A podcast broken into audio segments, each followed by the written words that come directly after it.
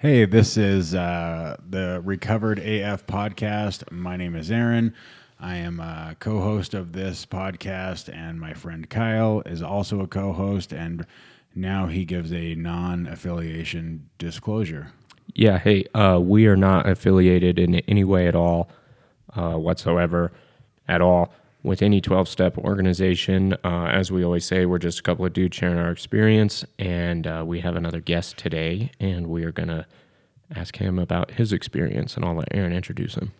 Yeah, that's right. Uh, t- we've got uh, Chet with us today, or better, Cheddar. Is that one of those? Cheddar? Just Chet, Cheddar Bob, Chet. Cheddar Bob. Anyway, Chet, what's up, Chet? What up? How you guys doing? Thanks for having me on. You can call me whatever the hell you want. Honestly, yeah. I like them all. So yeah. All right. Cool, man. Um, I'm pretty excited to have Chet on. He's uh, a I really like what you always have to say, and what I'm really excited about is because we're not affiliated, we can talk about whatever we want. So we can talk a little bit more in depth about your spirituality and stuff if if the conversation goes that way. Which I think you have some powerful stuff to say about that. That isn't that we kind of keep under wraps in a you know what I mean. We just speak in a general way at a 12 step meeting, but here we can talk about whatever the fuck we want. So Awesome. we can go into whatever we want, and talk about whatever we want. So, um, Aaron, is your mic stand working? I was thinking if I wanted to just sit back, I could hold it, but that seems less this is making me really uncomfortable watching you do it. Yep. Nope. I got it. It still seems really tall, dude. Yeah, it's but all fucked up. yeah, maybe It's we weird. should pre-production something. We, we took all of our shit down to Ken's last week um, to record our thing, and Ken already had a studio, and he tried to explain to me that I didn't need to bring all my shit down, but technology is really not my strong suit. So we brought all of our shit down, and then it's been crammed into a box, and now it's just not set up fucking right. I feel uh, I had it before I started fucking. I with it. know now you now you got to hold it all Ooh, awkward nah, again. It's good. I got it. All right. Um, Don't touch that. So, Chet, we usually start these things with your first intro to a 12 step program. And I know a little bit about your story, but um, what led up to your first intro to the 12 step program? Um, man, so my first intro to an actual 12 step thing, because I had been in and out of the Pathfinders or the all the different places, but when I got introduced to the 12 step program, I just gotten my second DUI and moved to California to try to run away from my problems. And so I had to do all the stuff down there. And then that's when I first stepped into the rooms and got introduced to what the 12 step program was and learned a lot because I mean I wasn't really ready to submit yet but it was it was definitely a learning experience and Yeah. What's Pathfinder? You said you were in and out of Pathfinder. What's that? well like uh, prior to going there like I had gotten multiple uh, public intoxications and I had gotten a different DUI before and so you just go in there basically and meet with a counselor for like once a week and he tells you all this stuff and basically I loved the counselor I had at Pathfinder because he's just like I know you don't really want to be here um, so we're just gonna jam this out and you listen to some of the stuff I got to say and y- you'll be out of here. I was like, all right, cool. And Yeah, I can get down with that. I think the biggest thing before that, the only thing that really made an impact on me was the the victim impact panel that they make you do, and that thing really kind of floored me and was like, oh, maybe I'm being kind of reckless and dangerous, but Mm-hmm. I didn't even. I never. I never got a DUI, and I. I still had to go to the victim impact panel after my. Really? Yeah, yeah. After my fifth drinking underage ticket, the Oh, judge yeah. said that that, makes I- sense. He said that I had a problem, Yeah. and that I needed to. And I got a s- like a suspended sentence, and I had to go to the impact panel. But of course, being the twenty year old I was that had never had a DUI, that drank, drove drunk a lot, I was like, "This is stupid. I don't even. Bel- I don't even belong here. I didn't even get a DUI." So, A- after my first DUI, I had to do one in uh, Albany County, and um, that one was intense. They brought in people that have survived an accident, and like she had lost her leg and all of this shit. And I was like, I think I was 21 when I got my first DUI, and uh, yeah, I was I was floored and was like, I'm never drinking and driving again, and that that didn't last very long. But No. that that was one of my strong opinions. Was like, damn, these dudes got problems. I'm just not gonna drink and drive anymore. because m- mine flo- the, the it was like the dad of the kid who had died from a drink uh, from a drunk driver and like he brought in his shoes that he was wearing that like flew all the way across Yeah. the vehicle and my first DUI I hit somebody going stopped at a red light going 60 miles an hour down South Greeley Highway I just I still don't know how I hit him. I just didn't. I mean, I was drunk, obviously, so that's how. But so, and it just folded my. I was driving a little Saturn, and it just folded it up like an accordion, like all the way underneath the bed of the truck, and just somehow, by the grace of God, and it's an absolute miracle that the the people in the truck, nobody was hurt. I wasn't hurt. damn. Nothing had happened. And, Yeah. And that's where I always say like I could I could feel I know the only reason I walked away from that was from the grace of God. I, I could I could feel things just kind of sat still. Like the next ten seconds felt like ten minutes, and I just sat there. And the song I was listening to on the radio hit hit the part of the song, and it's like drive slow right at the time, and I'm just like looking around like what the hell's going on, and uh, it was wild, and so I, I, I felt God telling me, Chet, you need to slow down, or you're gonna you're gonna kill somebody, or you're gonna kill yourself on accident. And I still, you know, went to jail that night, and then my dad bailed me out the next day and took me down to see my car, and I just dropped to my knees in tears because I had realized what I had just survived, and then it still hit me, and then he took me home, and I cracked open a beer that night. Hmm. So it was like the realness of what I was going through was clear to me, but I just didn't really care, I guess. Like, Right. or I was just like, oh, well, survive that one. God will get me on the next one, you know? Like,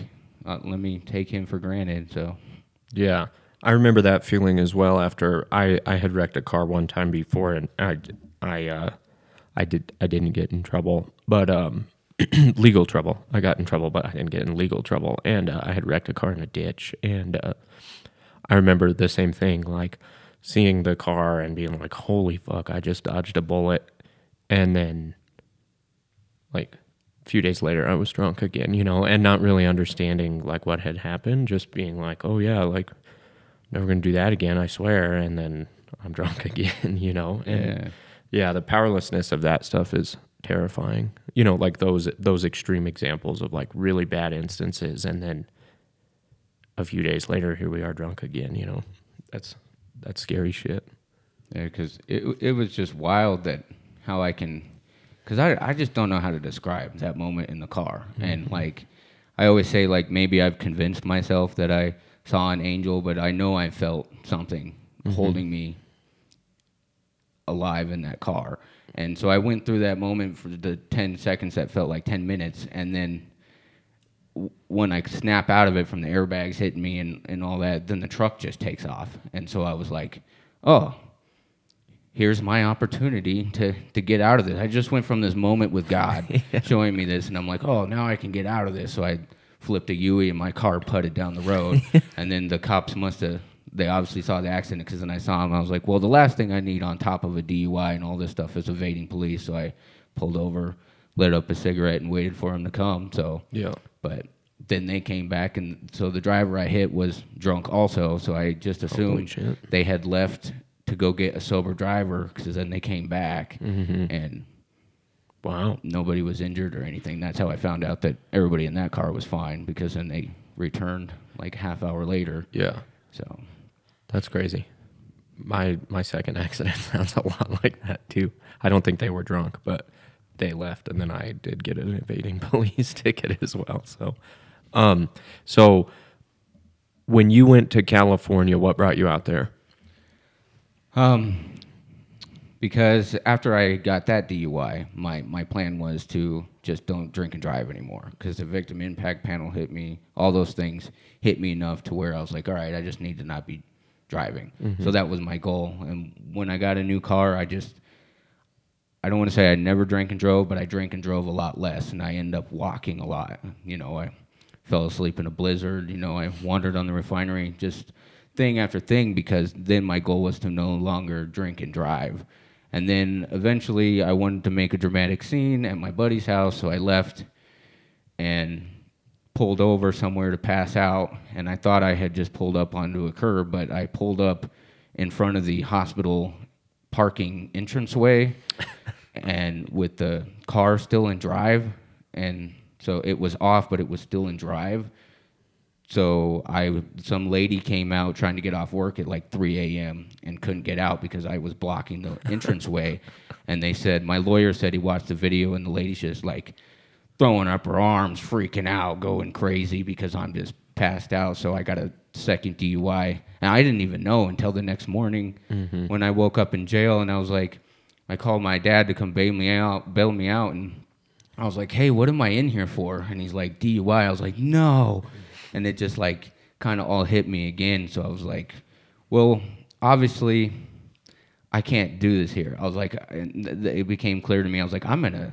kill somebody or I'm gonna die because I'm I'm falling asleep with the car still in drive, blocking an entranceway." So I was like, "This this is serious. I need to get out of here." And my brother was in the Marines in California, and I talked to him and he offered me, he's like, yo, you can come stay down here. You can come go to college. You know, you can live here rent free. We're just, we're here to help you. And I was like, all right, my brother's a Marine. He's going to keep me out of trouble. You know, I'll, I'll, I'll be out of Cheyenne because that was the problem in my mm-hmm. mind is I just am too much of a rock star here. You know, I, I can't, I can't get out of it any other way. So I moved there and then waited about because it wasn't they weren't immediate on me following up on my stuff. So like the first semester I went there and continued to drink. Mm-hmm. I just because I couldn't let my brother see, so I I'd put the beers in my backpack and bring them into the house and drink alone in my room. And uh, I remember on his birthday when he he really saw the problem. Uh, we went to TGI Fridays in California for somebody's. I I think it was his birthday. It doesn't matter, but uh, I ended up sneaking off to the sidebar, taking shots of Jaeger and or whatever else, and then came back and didn't have any money, so I went around the table drinking the spits out of everybody's beer and everything that was ready, and then end up getting into a big argument with him, and so he sent me to my room or whatever. So I just waited for him to fall asleep, and then I went to walk to the gas station to go buy. I was either going to buy a beer or to go buy Mountain Dew for the next day for football, and so I put my headphones in and I was singing uh, DMX, Lord Give Me a Sign, like at like 3 a.m. in the morning, like super loud. And then my brother just comes and tackles me and he's like, What the hell are you doing? This is California. It's not Cheyenne. You're going to get your ass killed here. And so it, shortly after that, you know, and then I came home and drank and for for uh, winter break, and then when I came back, that's when I actually had to start the the stuff. Right. So they put me in this program, and I was in there with people that uh, like had years hanging over this head. I, I remember uh, I only had to go there once a week and meet with the counselor, and then you had to get your form signed. You got had to go to two meetings a week, no, three meetings a week. So I went to two meetings, and uh, and church counted as one. So I'd have, you know, you'd take the program with you and you get it signed, and but I was in there and I, I learned a lot because there was one guy in there that had like 25 years hanging over his head for meth possession and different things. And he was in there talking about, you know, I just can't stop smoking meth. I think about it and I don't know what to do. And I got all this time hanging over my head. And that's when I thought, like, you know, this guy's got a problem. You know, he, he's he's here smoking meth, you know, and he's got 25 years sitting over his head, and he can't decide whether he can stop or not. And I was like, I was like 22, 23 at the time. I was like, I'm just a kid that gets a little too drunk sometimes. I party a little too hard, and I accidentally get arrested every once in a while for little things. I was like, that guy's got a problem. I don't really have a problem, but mm-hmm. but I was but I I had never felt as good as I did. I learned a lot. There was one guy in the program, and he like even signed my book, and he like asked me, he's like. uh do you have a sponsor? And I was like, no. He's like, well, you know, I'll be your sponsor. And then he's like, have you taken the steps? And I was like, no, I don't. I don't even know what that is. And he's like, well, step one is admit you're powerless and that your life has become unmanageable. Can you admit that? I was like, well, that's why I'm here. So you, no doubt. And he's like, all right, you just took step one. And I was like, oh, that was that was freaking easy. I'll you be know, done with this in three yeah. days. I was like, Yeah. if the whole thing is that simple, that's okay. And then so right there in the parking lot of that meeting, I took step one and then didn't work any of the rest of them while I was there. Mm-hmm. And where I, I learned a lot and it was a great opportunity, I just, and I felt so good. Like I, I was a jack off in high school, like graduated at the bottom of my class. There I made the dean's list. I got straight A's. I was able to go anywhere I wanted to with, I could have went to UCLA or USC or wherever I wanted, but I just wanted the six months sober chip, is what I wanted. And I remember telling that counselor that, and he's like, why don't you just focus on today instead of focusing on the six months? And I was like, well, yeah, but you know, it'd just be really cool to have that because to me, getting a six month chip of sobriety proved that I wasn't alcoholic. Like, an alcoholic can't go six months without drinking. So I'll just get that and I'll, I'm ready to transfer home, and I'll, I'll, I'll get. I graduated all my court mandated stuff, and then I can move forward and take everything that I've learned, and I'll drink better this time. So that was my plan. I got my six months chip. I was able to transfer to the University of Wyoming, and then boom, started all over. So- Right. So after, after I ask this question, I'm going to close those blinds behind you. They're too bright. But anyway, um, I just thought when I got up, like I didn't want you to know, like what what's this weirdo doing? Oh, okay. Kyle's gonna do it.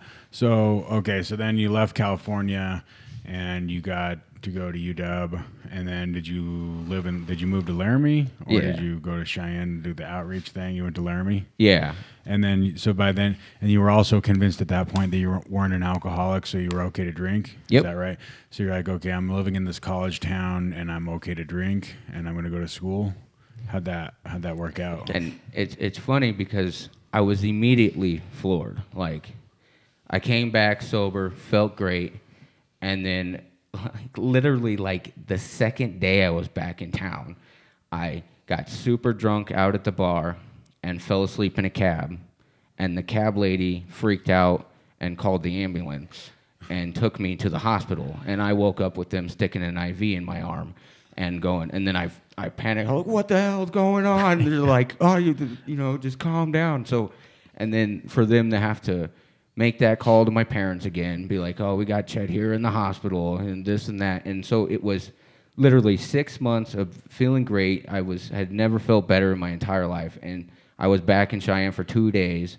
And it, and again, it had nothing to do with Cheyenne. It's just that's where I and I started drinking again. It was like the second time I had drank again, and I was back in the hospital. And so that still didn't even mean anything to me. So I yeah, I went to Laramie just thinking I could do whatever. I was like, all right, I don't have my car down here. I'll just walk around. You know, I'll I'll be fine. And um, I just just episode after episode. Uh, you know, uh, I used to go to the library, the the bar right across the street from the dorms that I lived, and and I went over there and drank, and somehow, and then I wandered back to to the dorms and couldn't figure out how to get in. I was- I thought I was using my my key card to get in, and as it turned out, I was using my debit card to try to get in.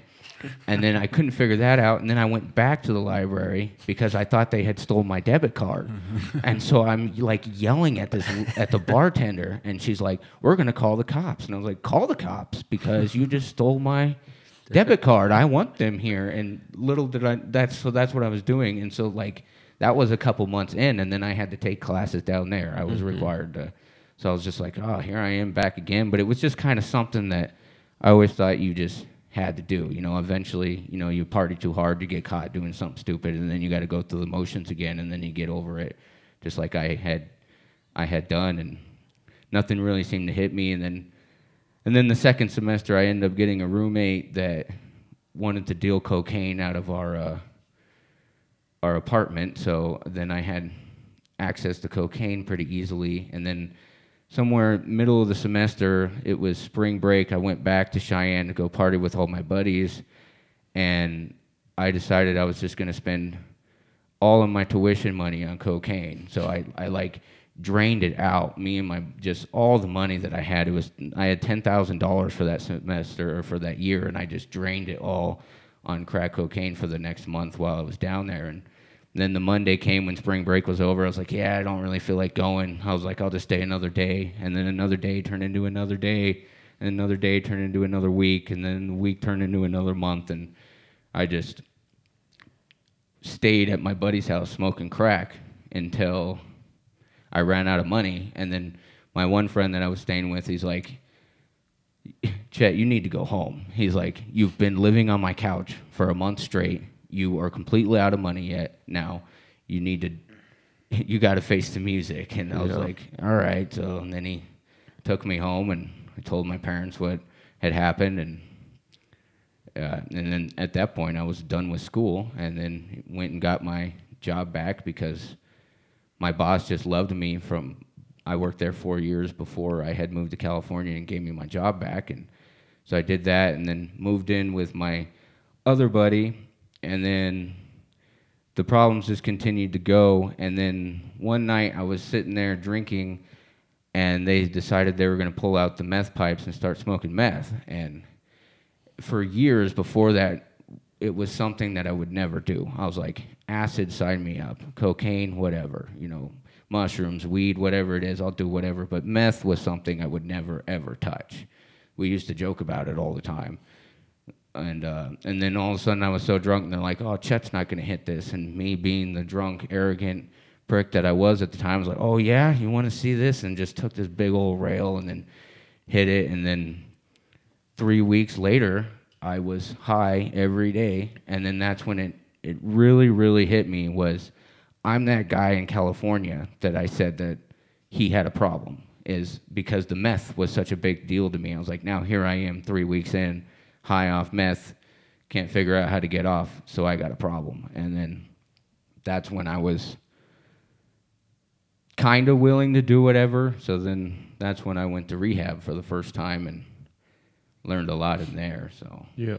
And then after um, you went, I don't want to gloss too much over, but I do want to get into your recovery a lot, which is super powerful. You you've been to that treatment center twice, right? yeah, And what was the second experience? Why was that one different than the first one? Because the second one you've been sober since then, is that right? yeah. So what was different between the first and second one? the the second one to me was just complete submission to God. It, it was not that this is an idea or this might work or I still got the option to go back out and drink. It was this time I was done and I was willing to do whatever I had to do to get clean. And God said, Chet, go to rehab and uh, get rid of all the cotton balls in your ears that's clogging you from hearing the things that you need to hear and do whatever you need to do. Because, like I was talking in a meeting last week, I said, I truly believe I took steps one, two, and three in that jail cell with that guy because Because that share that story. That's powerful. I like that. um, Sorry, you over, but Yeah. that's a good story. It, uh, it was my my last drunk, and uh, it wasn't as compared to all my other stories. It wasn't even that bad, but I end up getting mad over a poker game or something. So again, I just wanted to make a dramatic scene, so I drove down the street and went to smoke some weed, and then passed out in front of this lady's house, and with the car on, the lights on, and all that. So she called the cops, and they took me in there and all the other times I had been arrested in and out of the drunk tank like 30 different times, and 100% of the time I got thrown in there with somebody where you could just complain about life with, like, oh, the cops are against us. This is a bunch of bull crap, you know, or the government's got such issues, you know. But this time, I walked in there, and this guy that I had never seen before looked me dead in the eyes and said, This isn't where God wants me to be. And in that moment, I could feel God talking to me through that guy. And it was like, Holy crap, dude. He doesn't want me to be here either. and so, me and him uh, in that jail cell, we, we got on our knees and we prayed together. And I just, I knew at that point, it was like, this is it. Because for the last year of my drinking and my drug use, I just, I would sit in my car until 3 a.m. just getting high or drunk off of whatever and just praying to God that I would die because I because through the first time going I had gotten reacquainted with God. I, I had I had felt his his power in so many different things. Uh, one of the times when I was sober the first time, I was white knuckling it, and God's the only reason I made it through there. I remember one day I was walking around my apartment going, I'm going to drink tonight, Lord, unless you show me a sign that I shouldn't. And I was like, well, I'm not going to find it wandering around my apartment, so I'm going to go here. So I went driving around, and my old meth buddy that I had lived with is behind me honking his horn on the thing. And I hadn't seen him in eight months or since it had been forever. And I saw him, and he was still all twacked out of his mind. I sat and had, had drink, and we had a Subway together. And I was like, here's your sign, Chet, is this is what you so desperately tried to get away from. This is what you went to rehab for. So it was through the first time I had gotten reacquainted, but I wasn't willing to do whatever it was because, and I wasn't willing to take any of the steps. I wasn't willing to do anything. In that jail cell, the second time, I was willing to do whatever I had to do. So I was like, I don't know. I was like, rehab worked kind of last time, so I think that's where I need to start. And so I went there and got reacquainted, and thankfully through there, I was still uh, required to do an IOP program, which forced me to go to some meetings, and then I went there and got acquainted with some good people in this program who have years on top, and they took me through the back to basics, and just so many things went through because I was finally willing to to take the steps, and and it ultimately changed my life. So for sure. Um, you, I keep asking, do you, are you cool with that? Um, I was gonna. So you and I, um, have a shitload in common, but one thing that you and I have had different experience about, and I'm interested to hear about it, is um, like I came to the 12 step program with no no idea about spirituality or God or whatever, and you have a different experience. Like you um, you grew up in like a, a, a I don't know I don't know a religious family maybe is what I would say, and um, like you just had a pre existing relationship with God where, that I that I did I did not have when I got here. So I always am curious how that works. Like what what's your experience like with that? You know what I mean? Like having a relationship with God and then kind of I've heard you share like losing that relationship and then like getting it back. Kind of. So yeah, um, I don't know, just just growing up because I always look at it like it, it wasn't shoved down my throat. Right. And, and I just remember because my family is a Christian family. Yeah. So like uh, I, I remember sitting in church at like five years old and they're just talking about Jesus and different things. And I, I remember sitting there without anybody having to tell me, I was like, I, I know who that is. Like, I, I talk to that guy all the time. And I'm like, that's, it, it was just awesome. And, and that's where like anybody that knew me prior to, to drinking and, and like, and that's where I always fight back and forth because there's a guy in this program that always tells me, he's like, I was irritable, discontented way before I took my last drink. And I was like, that was probably true for me, but it was in a different set because they always say, my parents always told me if there was one of the three kids they were the least worried about, it was me. Because they're like, you were so calm, you were so peaceful, you were so willing to help anybody that it was. And I credit all that to my relationship with God because it just, I, I wasn't fighting life. And then somewhere around the age of 15 or 16, when I decided I wanted to fight life, and I was just like, well, you just put me here so I can do whatever I want in the meantime because I have you already. Like, I got this figured out. And I thought that's just what you could do. And then I, I got more and more distant from God, and uh, I, I would. I would still talk to him all the time, but I, I wasn't listening to anything that he would say. It, it became the 911 calls. So we're, we're driving down the road and uh, doing cocaine in the car, and all the girls are hanging out the window and taking their shirts off, and everybody's having a good time, and I'm in the back seat praying that that we get out of this and that everything's okay. And it- and then through the first time going through rehab, I got reacquainted with how beautiful and amazing he can be because like he had with no program whatsoever i was able to stay sober for seven months and i, I drove myself crazy because i had god but i just didn't know what to do with it. And mm-hmm. I, I could i could see his powers and his and his miracles but i couldn't do anything about it. And so i just thought i was the scum of the earth. And so then once I relapsed, because the relapse to me was I'm I'm back 100%, and like I don't know how to describe.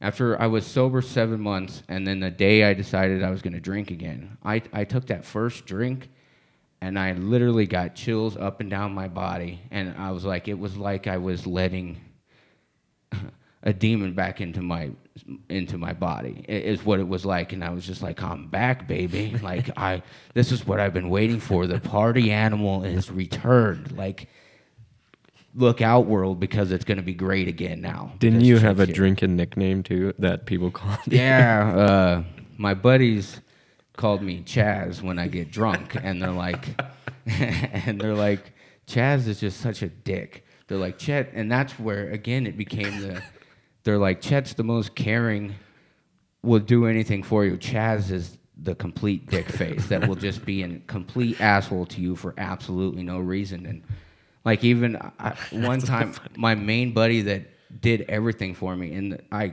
like i thank god every day that he gave him to me because he was kind of like my guardian angel in a way. And so he's like but when I one night and then they're like, "You're turning in the Chaz," and I hated when I got called that, and it pissed me off. So I spit in that dude's face for absolutely no reason. He's like trying to help me, and because I just,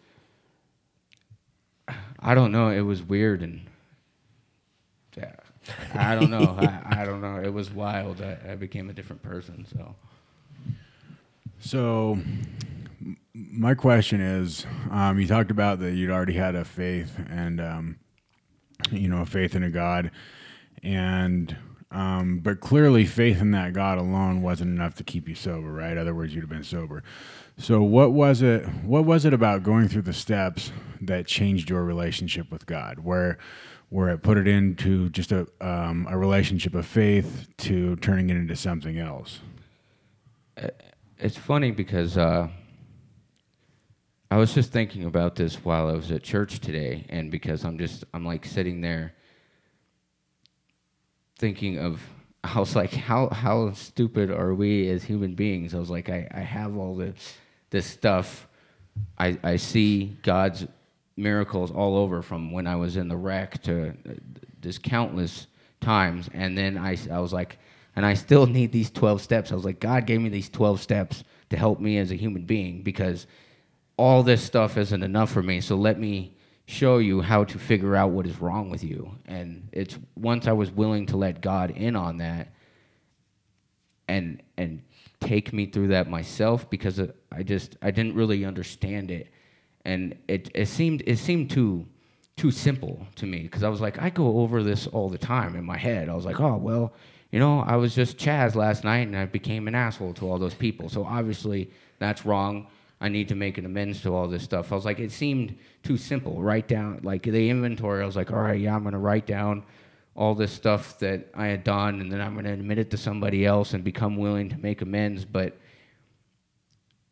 uh, like we always talk about, it, it's, it's something when it's just in your brain. And once I let God help me write it all down on a piece of paper, and then actually become willing to to make those amends is is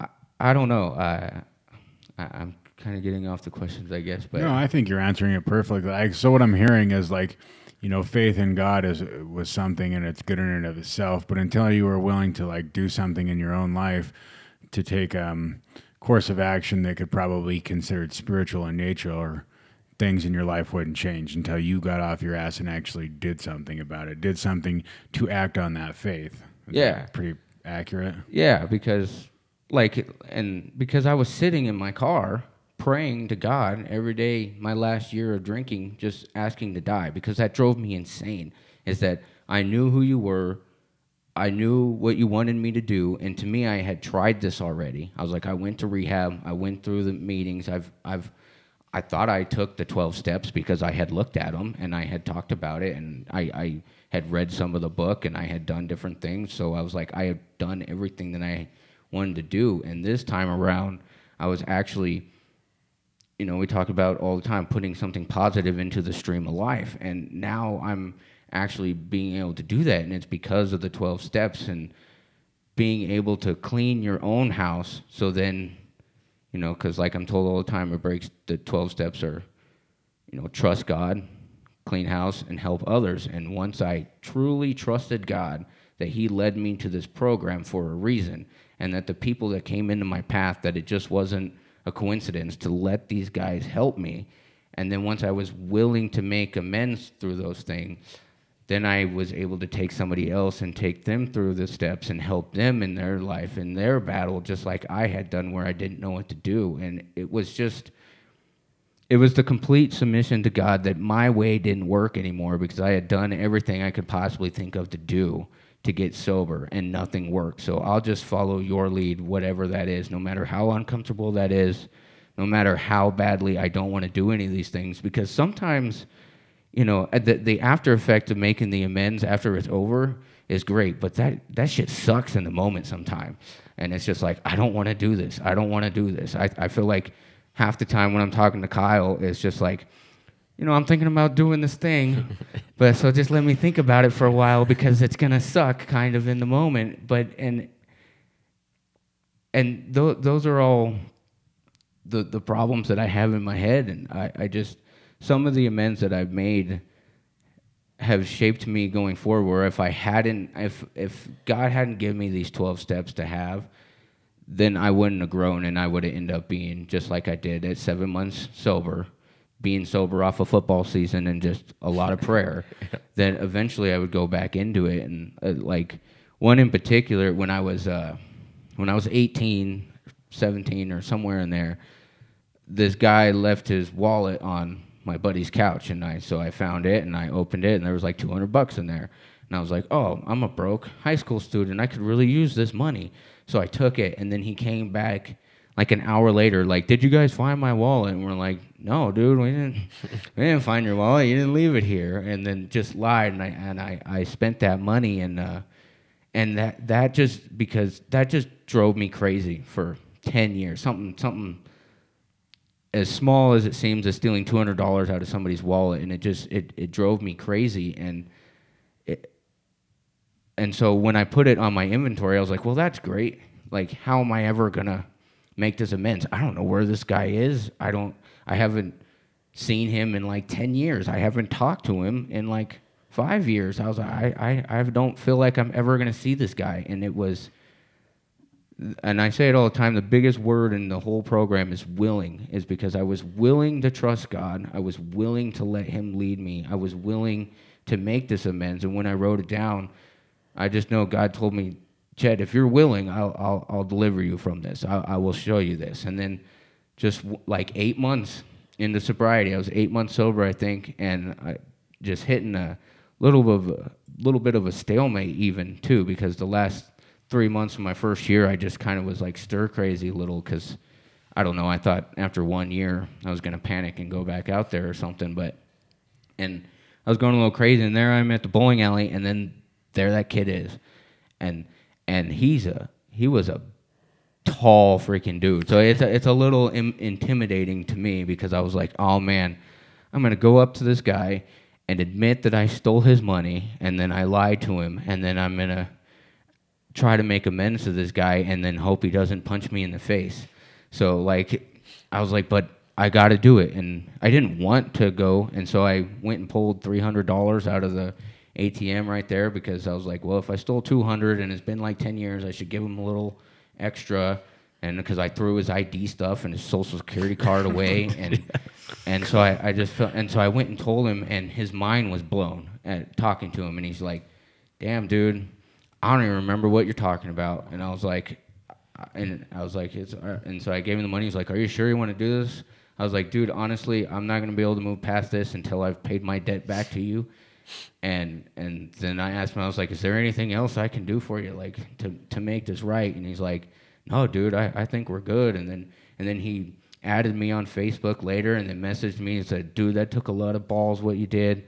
I just thank you so much for saying all that to me, and that weight was that I carried around for ten years just was gone, and mm-hmm. it was that was incredible. I ain't seen the kid since, and I'll probably never see him again. But it was just it was it was amazing, and that was submission to God, willing to do the twelve steps, and then it actually working in my life. Yeah. Just real quick before Kyle asks that question, I think that's a good point of what you don't have a question. Oh, that's a good point though. Like a, a lot of times, and like um, we beat ourselves up pretty good because we do a lot of shitty things, right? I mean, like I didn't, I wouldn't have so much remorse and guilt if I wouldn't have done so much, so much, you know, stuff that was uh, compromising my own value system. But um, a lot of times, one of the phrases that gets um, popularized where I'm at is like, um, you know, the the ability to forgive myself and, and stuff like that. And what I found is I don't really need to worry about that. Um, what I do need to worry about is repairing the damage that I've done and making those amends. And when I went back to those people and made those amends and made right the shit I'd done wrong, I didn't lose any more sleep over that kind of shit that I'd done because I was the same way. I lost a lot of sleep over the shit I'd done. And I was like, how could I have been such a dick? You know, like how could I have treated somebody so poorly? And then I had a similar situation with a girl I'd gone to high school with, and I wasn't sure how I was going to make that amends, and I hadn't seen her in a long time, and was walking out of a credit union. And last I knew, she was living in Alaska, and I was walking out of a credit union, and she came walking out one day, and I had the opportunity to make amends to that girl, and that was one that had kept me up for a long time. I mean, I lost a lot of sleep over what I had done, and like not one night since then, you know. And I, I, saw the pain on her face when I went to do that, and she knew exactly what I was. she she definitely remembered, and and at first she tried to play it off, and then she was like, "Yeah, no, I just need to know you're not treating people like that anymore." And and like it was like that. Uh, I don't know, you know, years of guilt and remorse and years of pain I you know I believe on her part that was just washed away in an instant. It's a pretty cool thing, but I don't really have to worry about learning to forgive myself. I just have to go make right. I have to go make right with the people and I have to go make right with the world and then that shit takes care of itself. Yeah, I think um when when when I make amends and I see people forgive me, then it kind of takes the sting out of how much resentment and stuff I have towards myself. You know what I mean? Like like you said, that shit works itself out, but I don't forgive myself first and then go go make amends. Like I go make amends, clean up my mess, and then something goes on where I'm like, oh shit, man, like these people forgive me and like these are good people and like I really meant that amends, you know, like I did make that right. And then I start to feel better about myself and my character. And like that stuff kind of comes as an after, like a, as a byproduct of doing the work.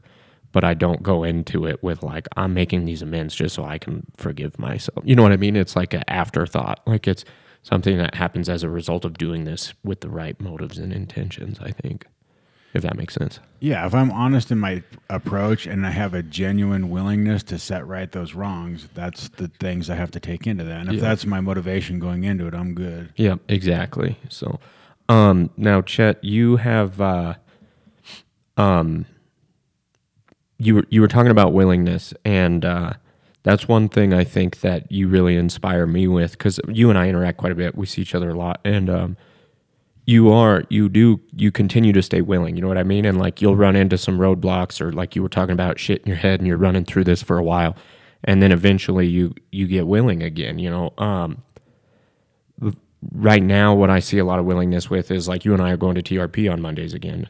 I don't know if i can say that but i should have thought about that. We're going to that treatment center again on mondays right? And and you're willing to do that and you're overcoming some fears and i don't know from the outsider's perspective, it seems like you've kind of been in, like on this high. I don't know. I, like it seems like you've been doing really well, though. You know what I mean?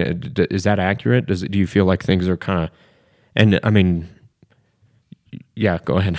yeah, I mean, a little bit because I can feel again the the spiritual growth when I when I go in there. I remember just uh, it was either last week or the week before somebody had picked a topic or something, and I didn't know what the hell it was. yeah. And so, and then, of course, somebody calls on me, or you're like, oh, they're calling for you. So I was like, oh, you know, I'm I'm Chet, and I'm alcoholic, and then I was kind of silent for like two minutes, and while everybody talked, and and what I wanted to do was just be quiet. And I was like, all right, well, I'm just gonna pass on it. And then, and it, it was in that moment I was like, all right, God, I don't know what to talk about so I'm just going to let you guide my words now. And then I just started talking. And whether it made any sense or not, I, I don't know. And I, it probably did more than I want to give myself credit for because that's what I'm good at is nitpicking all the stuff, but I saw it was the reliance on God, or or and then when we start working with a new person, and it and is it okay if I uh, Yeah, talk go for it, that? dude. Like Yeah. like we we started working with the new guy, and me and Kyle are tag teaming a little bit, and he he took the lead, which I was I was glad for too. And then afterwards, he was like, "So, is it okay? I feel like I dominated the thing." I was like, "No, that was that was awesome because." Because I'm not the whole time I'm sitting there going like old Chet probably would have been like hey dickhead like yo let me get some words in but I was I was sitting there like I'm learning a lot again too because I need to get reacquainted with these things and I was like as long as this guy gets through the work that's ultimately all I'm here for so I was having a spiritual experience listening half the thing and then you know I would say things in the because it's it's still a little uncomfortable to me to like I get used to like when I'm helping somebody, it's like, can I, am I qualified to do it? Because I always want to chop myself down, and then I remember, yes, I, I, I- I'm qualified because I've been through the work. I, I know what to do, and I'm willing to help, and I'm willing to invite God in on these things. And so, yeah, it's just it's the spiritual growth, like we talk about all the time, isn't always super awesome and feels great at the time, but it's exactly what you need. And just even looking back is just as short as a week ago, I can see some of the spiritual growth. So Yeah, absolutely. I would agree. Marty? Um, so I think what I was going to ask about was you talked about you have you you've been through the steps a couple of times is that right yeah. and then have those experiences been a little bit different like the first from the second time Oh yeah, like uh, because uh, like the first time I was taken through it, I went through the back to basics, so it was all kind of like. You know, you, you read out of the textbook, like it was super informative too, and it was good to see all that stuff. But it wasn't like a in-depth, like one-on-one personal thing. It was like in a group setting. I did it with a couple other people that were new in the program, and with like three or four people that were willing to do it, and where I I learned a lot that first inventory I did, I just kind of like was like, oh, I need to forgive myself in a lot of things. I was like, I like like you had been talking about, like I was so mad at myself for hearing God telling me what to do for so long, and then being selfish and just continuing to do what I wanted to do, and so where I learned a lot and it was informative, I wasn't really ready to c- clean any of the house yet. Where I was getting in depth. I my first inventory was so short. I think I had like my mom and my dad, and I was like, oh well, I already made amends with them because all they wanted me to do was be sober. So I'm making amends to them every day by being sober. And then I was like, then there's my ex girlfriend. But I was like, ah, she's kind of a bitch. I don't really want to like that. That was that was my thought process. I didn't learn, and then when I went through it a second time with uh, with my with my sponsor, I, I I learned a lot, and that guy taught me a lot of things. And then and then when I went through it again with my next sponsor, I, I got even more out of it because each time I was a little more willing, I was a little more open to doing whatever I had to do, and so each experience just made me grow more and more. So it sounds like you got what you were, were you got what you were um you got what you were ready for when you were ready for it, right? Like, Yeah. Maybe the, th- the the the guy that's your sponsors now might have been a little bit too in depth or a little bit over your head at the beginning, but it's uh it's like God sort of placed things in front of you when you were ready for them. Most definitely, and that's where I'm like, the power of God is amazing because th- I was, and that's where I was just like, these people don't come into my life just by accident. I was like, they're here for a reason. Just be open to hear what they say, and maybe I can learn a thing or two. You know, I, I, I say it all the time. Like even just to, and and that's where I say it goes beyond just recovery. After a while, it becomes the way that you live your life on everything from work. Uh, I, for me to humble myself that I've been at a place for over a decade combined, and I can learn something from somebody that has been there a year. And for me to have done that before doesn't happen and i don't do it all the time you know i you know i always say i could probably do more 10 steps from work and Yeah, you and me both, buddy. And I tell I tell Ted Yeah. all the time. I'm like, dude, call Aaron for works ten steps, dude. He is the best to talk to about him. and there's no and there's probably a lot of growth that I can get from there, and I and I know that, and hmm. that's why.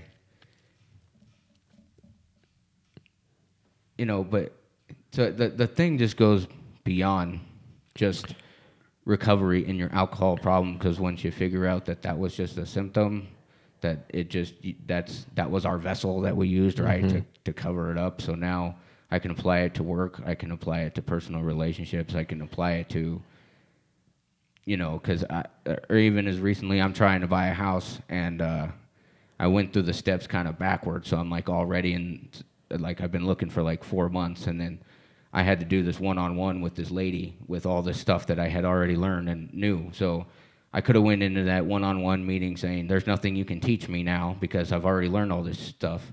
But I'm like, "Oh, maybe there's something else I can learn from her." And I went in there with that, and I picked up a few things. So that's where it's it's it's amazing how it how it goes. Yeah. Um, we're like 50 minutes in already. We usually discuss a little bit what people like to do. You know, what's their what's their thing. You know, like what is your what's your passion? What do you like to do? What's like what do you like to get into now? I mean, I know um, you've been kicking around some ideas, and really, what I get out of it is a reliance on God with like traveling to go do some of your you know your spiritual work. And then you know i know you like to do some music stuff and stuff. Why don't you talk about some of that shit? Um, yeah, I, the main focus for me now is because I just that last year of my my drug and alcohol use, I just look at how much I was ignoring God and what He was telling me to do. So now I want to do whatever He tells me to do, no matter how scary it is. And like my pastor has asked me to go to Africa with him and go you know, help bring people to Jesus down there and, and, and explore the Word, and that stuff is freaky to me. Cause I, I, you know, in my mind, I go, you know, oh, I'm gonna get a disease and get proposed to, and then I'm gonna accidentally marry some girl. You know, I, I go through all these, you know, or what am I gonna wear? You know, or you know, just the, the the million things. But I'm like, I want to do that stuff, and you know, my my dream or my goal is to one day be a pastor and then just be able to preach the word. And I, I still feel like such a rookie in it because, and then my pastor always tells me, he's like, there's a difference between a preacher and a teacher. You can be a preacher right now and you can become a teacher as you better understand the word as it goes on. And I was like, okay, that makes sense. And he's like, we'll go to Africa and I'll just hand you the mic and you'll get to watch yourself bring millions or not millions but hundreds of people to to God in that moment, and I'm like, I don't know, and, and so like the more just like going the TRP and I, reliance on God when the subject comes, I know I'm gonna need total reliance on God in that moment. So that's that's something I want to do. You know, uh, I like to rap and freestyle in my free time, so my whole thing is I've always wanted to make a an album, and now that my head is actually clear and that my story can actually make an impact, or, or instead of like encouraging, because if I would have done it before, it would have been like, "Yo, let's all do a bunch of drugs together," you know, and it would have been something bad. Now I can actually put something positive in the stream of life. So it's like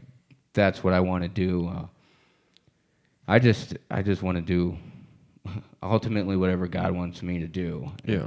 It's to be able to say that's cool. one more thing and then you, or do you have something good Well, I just had a comment go on ahead. what he was gonna, what disease he might get and what he might wear. I'm guessing with a disease is probably gonna be malaria, Mm-hmm. and um, what you're gonna wear is, I'm guessing, a bunch of jerseys, yeah. yeah sports jerseys. yeah. Um, I was just gonna say you you've practiced that reliance recently with uh, school too. You know, because you were you were struggling with some indecision, and then kind of made a decision, followed that. Yeah, because I, I I couldn't figure out, and again, it was one of those points where I was hitting a stalemate last year, and I was like, I don't know what to do, so I'm just gonna go back to school because anytime I got bored, I was like, well, let's just go back to school again and try that out again. so I had put in my notice on my apartment. I was using up all my vacation time at work, and I was ready to go. And then I had been praying for some one-on-one time with my pastor, and I randomly was using one of my days off on a Tuesday, and he called me Monday night at like eight o'clock, and he's like, "What do you got going on tomorrow?" And I was like, "Actually, nothing. Like I have the day off randomly." He's like, "Well, I got to make a trip to Grand Junction and back, and I'm feeling kind of sick, so I was hoping that I could get somebody to come with me, help keep me." Awake and keep my eyes open and stuff. And I was like, I've been praying for some one on one time with my pastor, and he just gave me 12 hmm. freaking hours one on one with him. And by the end of that, it was like, yeah, I'm not supposed to be going back to school. I was like, mm-hmm. I, I, I, I need to continue to go to my church. I need to continue to do my program stuff here. I was like, if I just relocate again, I'm going to be right back in danger where I was of ended up right back where because that was in the back of my mind was my plan. I was like, oh, I can stop working the program again, and I can just go to school and hang out and chase tail and see where all the girls are at, and